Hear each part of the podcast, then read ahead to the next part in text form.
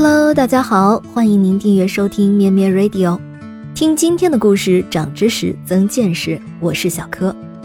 今天是十月七日，在五十二年前的今天，在伦敦一个难得的阳光灿烂的下午，发生了一次美丽的邂逅。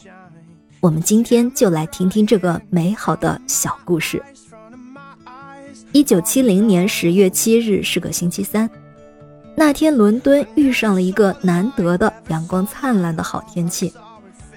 一个伦敦商学院的研究生托尼·惠勒，出门买了件新外套，然后到摄政公园选了一张能晒到太阳的长椅，开始阅读。他读着读着，一个年轻的女孩向他走过来。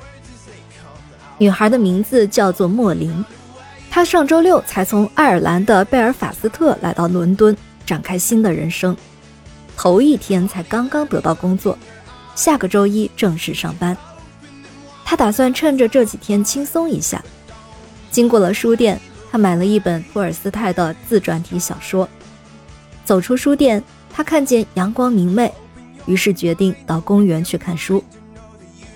他来到摄政公园，寻找一张能晒到太阳的长椅。不知道是不是摄政公园只有那一把长椅能完全晒到太阳。莫林坐到了托尼那张长椅的另外一端。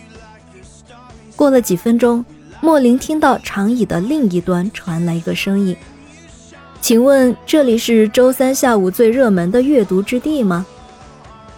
就这样，两人晚上开始第一次约会。第二年的十月七号，他们结了婚。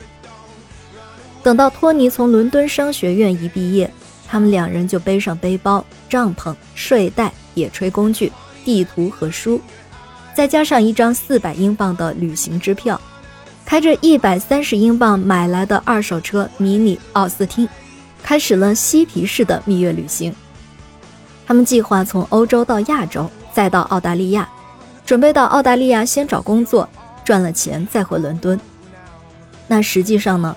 他们踏上欧洲大陆，一路经过巴尔干半岛、土耳其、伊朗，再到阿富汗。